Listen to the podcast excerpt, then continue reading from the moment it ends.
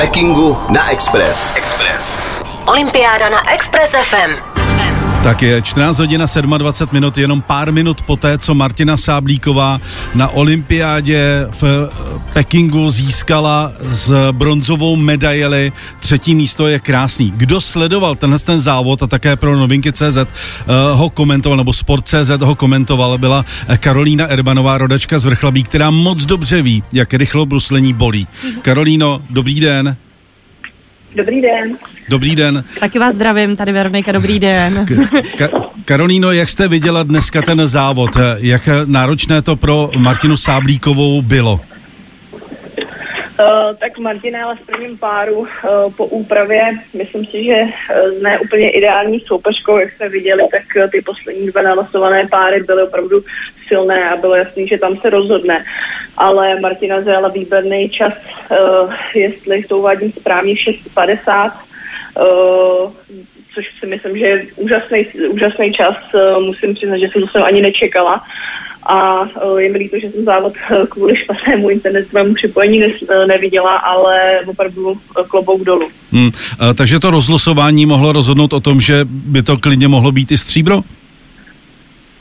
Uh, to si, to si nedovolím tvrdit, ale, ale určitě, určitě to vždycky hraje nějakou roli. Nicméně závodník takového kalibru, jako je Martina, vím, že dokáže ten závod vyhrát i sama, nebo zajet výborně i sama, což dneska předvedla.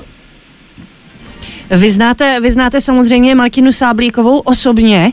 Eh, můžu se zeptat, když jste spolu závodili, jak ona prožívá vlastně ty závody, ať je to olympiáda nebo nějaké mistrovství, jestli je hodně nervózní nebo naopak klidná, jak vy jste ji mohla sledovat takhle zblízka, jaká je jako sportovkyně?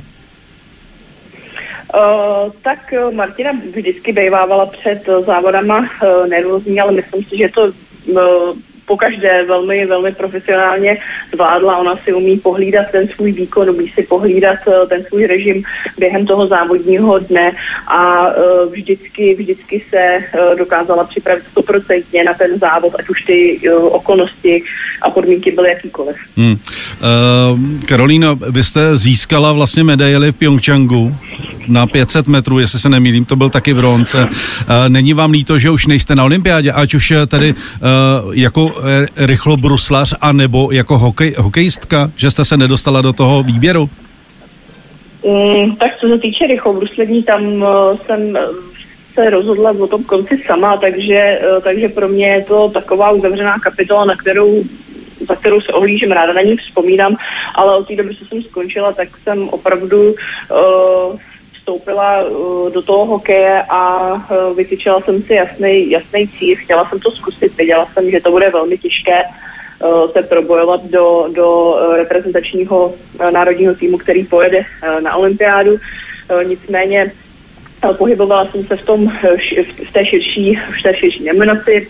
Byla jsem součástí i uh, kvalifikace, která se odehrála v Chomutově a potom se to bohužel, bohužel nepovedlo. Pro mě je to samozřejmě trochu něco jiného, protože tady nerozhoduje čas. V rychlobruslení je to jasný, tam je to čas.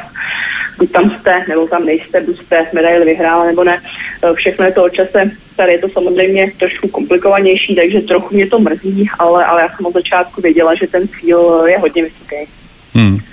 Eh, Karolíno, moc děkujeme za to, že jste nám zvedla telefon. Eh, budeme držet pěstě, že třeba příští olympiáda ženská v Itálii, že, že, že už konečně budete nominovaná, že vám budeme moci fandit. Zdravíme.